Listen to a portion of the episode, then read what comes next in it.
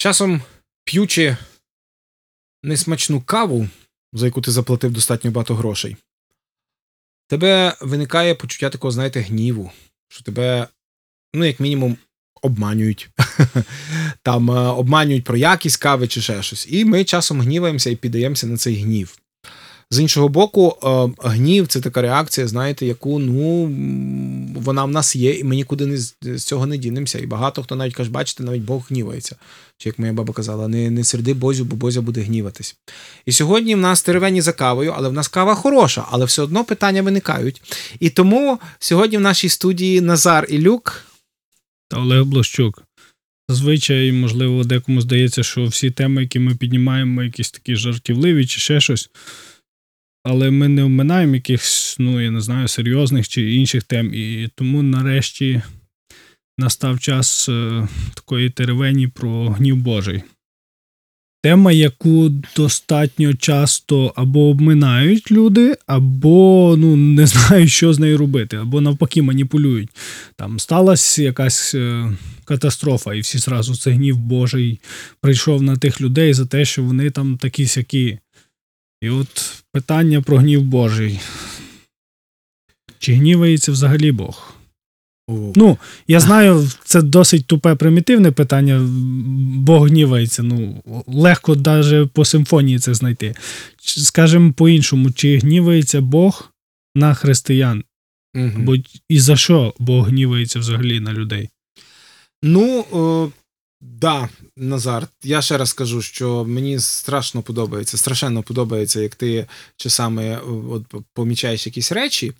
Чому? Тому що насправді твоє питання, воно, ну, має знову ж декілька пластів відповідей. Але з самого початку ми повинні дати собі відповідь дуже просту. Про те, що в Біблії не раз і не два говорить, що Бог гнівається. Тобто, коли ми читаємо, ну, і тут треба бути чесним, що це не тільки питання Старого Завіту, а це і питання Нового Завіту. Ми читаємо про те, що є деякі питання, які, наприклад, що сказано про те, що Бог гнівається. Бо гнів Божий приходить, наприклад, саме знамените місце в Римлянам, да, це Павло каже в першому розділі Римлян, він приходить на гріхи людей цього світу. З другого боку, що таке, що таке е, гнів Божий? Гнів Божий – це стала е, свята реакція Творця на спотворення або споплюження його істини і покриття її, якби, виставлення брехні за істину. Ну, ми так зараз так, е, знову ж, на, на пальцях пояснюємо, тому що це реально, це така ситуація, така достатньо проста. Чи, скажімо, тема е, з одного боку глибока, але з другого боку її можна легко пояснити. Е, тому це стала реакція. Це стала реакція на неправду. Тобто, що, що стається? Стається дуже проста штука. Коли люди говорять, ні, для всіх зелене, для мене буде червоне, наприклад, так? І Бог каже, ні, такого бути не буде. Воно буде, воно буде зелене. Але людина робить все так, щоб всі повірили, що це червоне. Ну, ми абстрактно зараз говоримо. І ось, Бога є реакція на це, що він каже, ні, воно не буде. З другого боку, це не обов'язково та реакція, про яку ми говоримо, тому що більшість людей уявляє собі Бога, ну, скажімо так, або е, хоча б раз уявляли Бога, як такого дядька з такою якоюсь, не знаю, такою палицею, так, який там, якщо ти щось там зробиш неправильно, він зразу тебе там гнівається і зразу там б'є там чи ще щось. Ні. В дуже багатьох моментах гнів Божий, він виявляється не в тому. Тобто це стала реакція, негативна стала реакція на гріх, ще раз хочу сказати, негативна стала реакція на гріх або на перекручування його істини. Вона полягає в тому, що коли ми порушуємо Божу заповідь, включаються механізми е, запобігання або покарання, або наслідків, як, як будуть казати. І в цьому проявляється негативна реакція, ну, Господа і все. Ну, наприклад, самий банальний приклад про те, що Бог досконало зробив землю, і він сказав вельми добре. І оце слово, воно означає, коли ми відкриваємо, відкриваємо ці всі закони, ми говоримо, наскільки гармонійно все переплетено одне до другого. Людина була поставлена розпорядником цього діла. Тобто нам доручено просто, да? Тобто нам, ми поставлені як менеджери, образно кажучи, щоб розпоряджатися, мудро розпоряджатися. Ми не власники цього всього. І саме розуміння цих законів і правил, по яких воно функціонує, це наш прямий обов'язок, що ми маємо. Чому я це кажу? Тому що ми, а ми починаємо робити як власники, перекручуємо, робимо все по-своєму, І тепер говоримо, що природа нам віддячує. Да? Навіть є там цілі там, якісь там передачі, да? Там про, про рукотворні е, проблеми, так? Коли люди там вирубували ліси, да? І потім там ставали пустелі. Чи там, як ми зараз говоримо, да? Що е, там бурштин копали, а тепер цілі ці регіони непридатні для життя, тому що там, ну, там було, по суті, рукотворне болото зробили, на якому навіть нічого вже тепер там не живеться. Тобто оце якраз і є, коли стала реакція, коли ми порушуємо Божі заповіді, але ми їх не можемо відмінити все одно.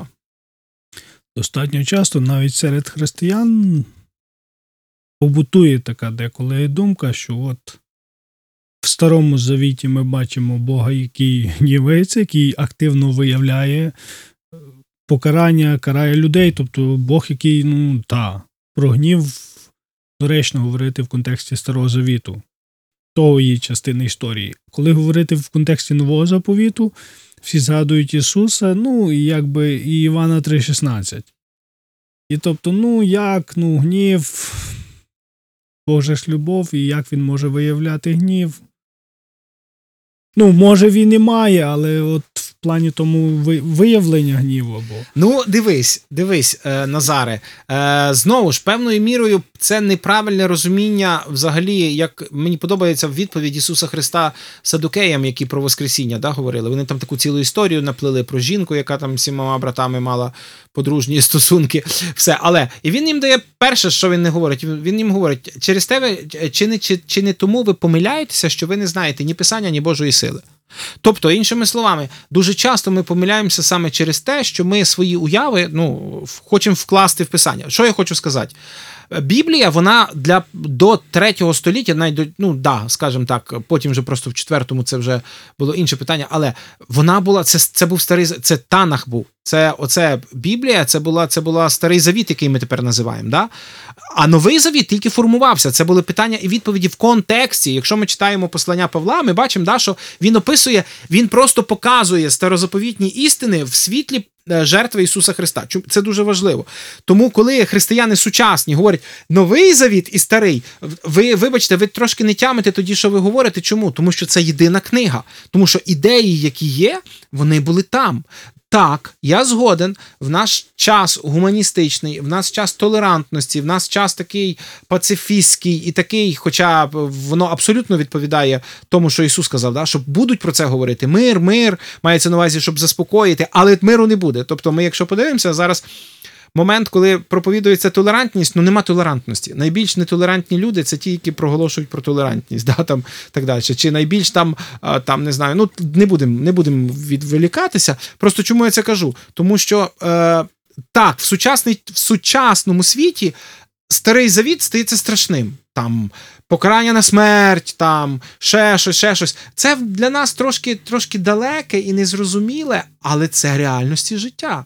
І в багатьох не настільки е, цивілізаційно просунутих країнах, наприклад, там Африка чи там Азія, це реальність. Ну, тобто реальність, що можуть покарати на смерть за якісь речі. І це нема нічого дивного, нема нічого страшного, там це не трагедія, там ти, ти маєш підтверджувати свої погляди своїм життям. Якщо ти готовий віддати своє життя за ці погляди, значить вони щось мають значити. І чому я це кажу? Тому що саме оце впливає, коли ми чуємо гнів Господній, да, і дивимося, як Господь там щось робив. І тут ми бачимо Ісусика, який прийшов, Івана три шістнадцять. Але про що говорить Новий Завіт? Половина Нового Завіту говорить про життя Ісуса Христа і Його місію. Саме Його місія була в тому, щоб принести себе в жертву за гріхи цього світу. Друга половина говорить, як будувати церкву, або як будувати своє життя, уже розуміючи цю жертву. Але навіть в Новому Завіті є як мінімум дві книги, які достатньо серйозно, навіть, навіть більше, там, якщо, якщо ще брати, які, які достатньо багато приділяють уваги а, такій темі, як гнів Божий. Перша книга – це «Послання до євреїв», яка описує в, в образах Старого Завіту, да, як нам треба відноситися до Ісуса Христа і наскільки велику е, груз вини Він поніс, і там описується, да, оці всі такі речі там про гнів Божий, який Він там карав, і там, що вони не війшли. Це все описується в жертві, і там описується воно в жертві Ісуса Христа, оце скільки Він взяв на себе. Друга книга – це «Об'явлення». Вона конкретно про те, що другий раз Ісус Христос прийде немирний. Він прийде з мечем, він прийде на конях, він прийде з військом і прийде знищувати всіх безбожних на землі. Знищувати. Там не написано, що він їх прийде, зв'яже руки, візьме в полон там чи ще щось. Тобто це достатньо жорстка книжка, ну, якщо, якщо вже так брати. Тому ті християни, які оце розділяють на добренького Ісуса в три шістнадцять і, і, і страшненького Бога в Старому Завіті, вони не розуміють оцієї спадковості, оцього роз... сюж... наскрізної сюжетної лінії, яка проходить крізь всю Біблію. Є ще такий момент, ну, достатньо часто я стикався з людьми з обох крайнощів. Перше, те, що, ну, Бог не може гніватись на мене, тому що все, все добре. Я ж християнин, я дитя Боже. І друга позиція, що Бог гнівається. І гнівається за кожен, ну, кожну, як сказати... Дрібничку. Навіть не, да, дрібничку, навіть не те, що людина зробила якийсь проступок. Просто не зробила щось супердоброго, і все одно Бог гнівається. І тобто, ну, такі моменти. Деколи нам кажуть, що, ну, добре, давайте трохи практичного, хоч щось, хоч іноді. Так от, як християнину визначить, як Бог гнівається на мене чи ні? За що? Ну... Не пішов на зібрання, Бог гнівається, Бог гнівається пропустив. Да. Ну, такі були, знаєш, такі якісь є деякі речі, які так чи інакше кожен може згадати зі свого життя, да, коли він там, це точно сталося, бо Бог гнівається на мене, бо я там то-то, то-то не зробив. Ну, по-перше, ми таким чином зводимо Бога до якогось дріб'язкового такого, знаєш, дядька, який, який там зводить, ну, як сказати, рахунки, да, за кожне, за кожне таке порушення. Насправді Бог настільки набагато більший, да, і набагато глибший, ніж ми собі можемо зроз... е, уявити, тому це не відповідає дійсності в сенсі тому, що Бог там бігає чи послав ангела, який нас там палицею там б'є, да, і навертає там е, в правильне русло. Дивись, ну, ситуація широка. Чому? Тому що з одного боку е, ми читаємо про гнів Божий, і він справді падає. Він справді падає, і новий заповідь про це говорить. Недаремно, Павло ж недаремно цілий перший розділ присвятив цьому. Тобто питання заключається в тому, що гнів Божий нікуди не дівся. Він як атрибут у Господа. А що таке атрибут? Атрибут – це така штука, притаманна тільки комусь одному. Ну, наприклад, ну просто це такий термін, який нам треба знати. Да? Хто хоча б трішки стикався з діловою документацією, ви знаєте таку річ, що є атрибути кожного документа. Тобто в кожному документі має бути якась конкретна річ, яка притаманна тільки цьому документу. Ну, якесь там, там певне звернення, чи певна якась шапка, все. Якщо цього немає, цей документ якби не дійсний. Я просто чому це кажу? Тому що багато людей, ну, коли чують слово атрибут, да, вони якби не знають, що це таке. Так от, атрибут – це річ, яка притаманна Богу і яка не може від нього бути забрана, тому що це частина його єства. Любов, любов – це атрибут Божий, який притаманний агапе, притаманний Богу, і ми не можемо забрати. Справедливість, і ми, щоб не перераховували, це все атрибути Бога. Ну, їх можна там поділяти на якості чи там ще щось, але це атрибути Бога. Так от, гнів – це атрибут Бога, який ми не можемо забрати. І тому, коли Біблія говорить про те, що він палає, він палає. Нікуди не дінешся. І він буде явлений в тому, що земля і справи на ній згорять. Ну, якби ми це вже знаємо.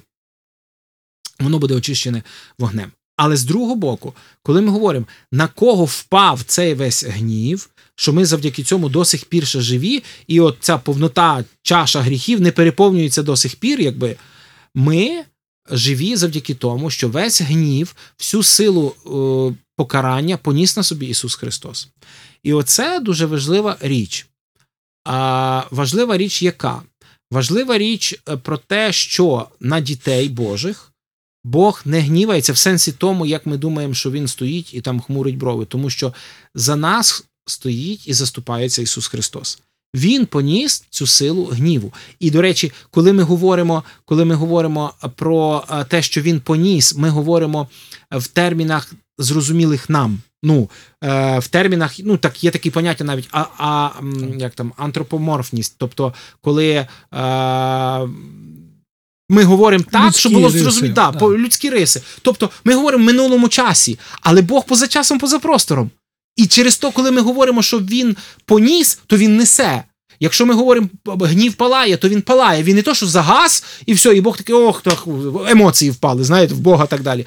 Він палає, і тому воно є, і тому є оця, і тому добра новина заключалась в тому, що люди, та ви розумієте, Бог і далі воює з гріхом, він не зупинився. І добра новина в тому, що ви можете прийти і сховатися від цього гріха, чи сховатися від цього полум'я, вогню, так далі. Ну, від, від цього полум'я, яке може на вас впасти. Тоді тут виникає логічне запитання. В основному люди когось карають або там роблять якісь неприємні речі, коли вони гніваються на когось. Якщо тоді Бог не гнівається на своїх дітей, то як же ж тоді різні неприємні моменти, які, ну, навіть наслідки, ну, там, о, нерозумних о. або неправильних дій. Так, і отут ми підходимо до другого моменту, тому що коли ми говоримо про гнів Божий, ми теж повинні розуміти, що, що це слово включає в себе декілька різних понять. Одне – це безпосереднє оце покарання, так, яке ми будемо мати е, у вічності, да, коли от все закінчиться, і гнів Божий буде виявлятися в тому, що, чи, скажімо так, його правед, праведний гнів, як ми кажемо, що буде місце покарання всіх грішників. Людей, які свідомо йшли проти Бога. Е, до речі, хочу сказати, ну, якби насправді... Багато хто з людей думає про те, що от Бог там гнівається, як може бути святий, там він там такий хороша людина прожила, ну знаєш, як часом є таке, а Бог його там по гніві своєму в пекло. Це окрема історія, звісно, але, але просто ви повинні розуміти, що для Бога грішник не той, хто робив страшні речі, а для Бога грішник той, хто сказав, я буду жити по своїй системі координат. А коли ти живеш не так, як тобі каже Бог, ти все одно точно робиш гріхи перед Богом. Навіть якщо ти це гарно закриваєш і люди не бачать, виховані грішники так само попадуть в пекло, як і невиховані грішники. Чому я це кажу? Тому що насправді, насправді, ну, якби... Цей гнів, це оце стала реакція. Другий момент, який дуже важливий, ми казали, що гнів, він ще й, він, він проявляється в тому, що є причинно-наслідковий зв'язок. І ось тут якраз дуже важливо розуміти, що Бог, ну, достатньо рідко е, втручається в хід е, звичайних подій, ну, якби природних подій, бо багато людей, е, навіть є цілі деномінації, які сповідують про те, що Бог ледь не кожної секунди пальцем там торкається нашого континіуму, там збурює його заради своїх вибраних, там ангелів легіони посилає, там рука там з'являється чи ще щось. Да, це ми читаємо на сторінках Біблії, це було, але якщо бути чесними і подивитися, то це було в відрізках, ну, е, часових відрізках, різках там триста років, да? Просто що воно на сторінках Біблії достатньо близько написано, і нам здається, що це ой, там це було тоді, там це було тоді. Були пророки, які е, явно, через яких явно Бог е, працював, не сперечаюсь, це окремі історії, і це треба вивчати все. В більшості випадків Бог працює природньо. І ось тут наслідки ніхто не відміняв. Я завжди привожу такий банальний приклад, коли ти там сорок років був алкоголіком, а потім прийшов до Господа. І Господь тебе звільнив від залежності. Амінь. Бог може зробити чудо. І е, твоя печінка якимсь дивним чином відновиться. А може залишити все так, як є. І через пару років ти від цирозу печінки просто помреш. Ну, тому що природні ти її все життя розкладав. І коли ми говоримо про це, то ми повинні розуміти, що якраз оце, якраз оця таємниця, кого Бог залишає, а кому Бог там дає чудо. В мене такі є такі люди, які я знаю, що вони дирки були в легенях, да, від, від того, що вони по тюрмах були такі зеки. Да, і Бог зробив чудо після покаяння, що там як лікар сказав, що якби я не знав, що це я тобі не робив флюорографію, я думав би, що ти мене обманюєш. Були такі, а були такі, які прийшли до Господа і померли. Ну, і, і, і все. Це наслідки. Це той самий, це ще один з проявів гніву, і тут якраз християни повинні розуміти, але це не той гнів, який Бог спеціально посилає там на тебе, там чи ще щось. Біблія це описує як виховання, виховний процес. І тут треба розрізняти покарання, коли ми караємо, ну, грішників, які свідомо роблять це, і виховання дітей своїх через подібні обставини, задля того, щоб вони могли побачити Божі процеси. І отут тоді, я ще раз кажу, Бог, тут гнів його на дітей його не палає. Він палає, але його компенсує праведність, кров і жертва Ісуса Христа. Тому бажаємо нашим слухачам, якщо вони справді хочуть, ну, впорядковувати своє якесь християнське життя, уважно читати всю Біблію, і роздумувати над цим. І пам'ятати, що це єдина книга. Це не книга з двох частин, де одна більш застаріла, а друга менш застаріла. Там це єдина книга, на якій базувались всі апостоли і пророки. З вами були Назар Ілюк та Олег Блощук. До побачення.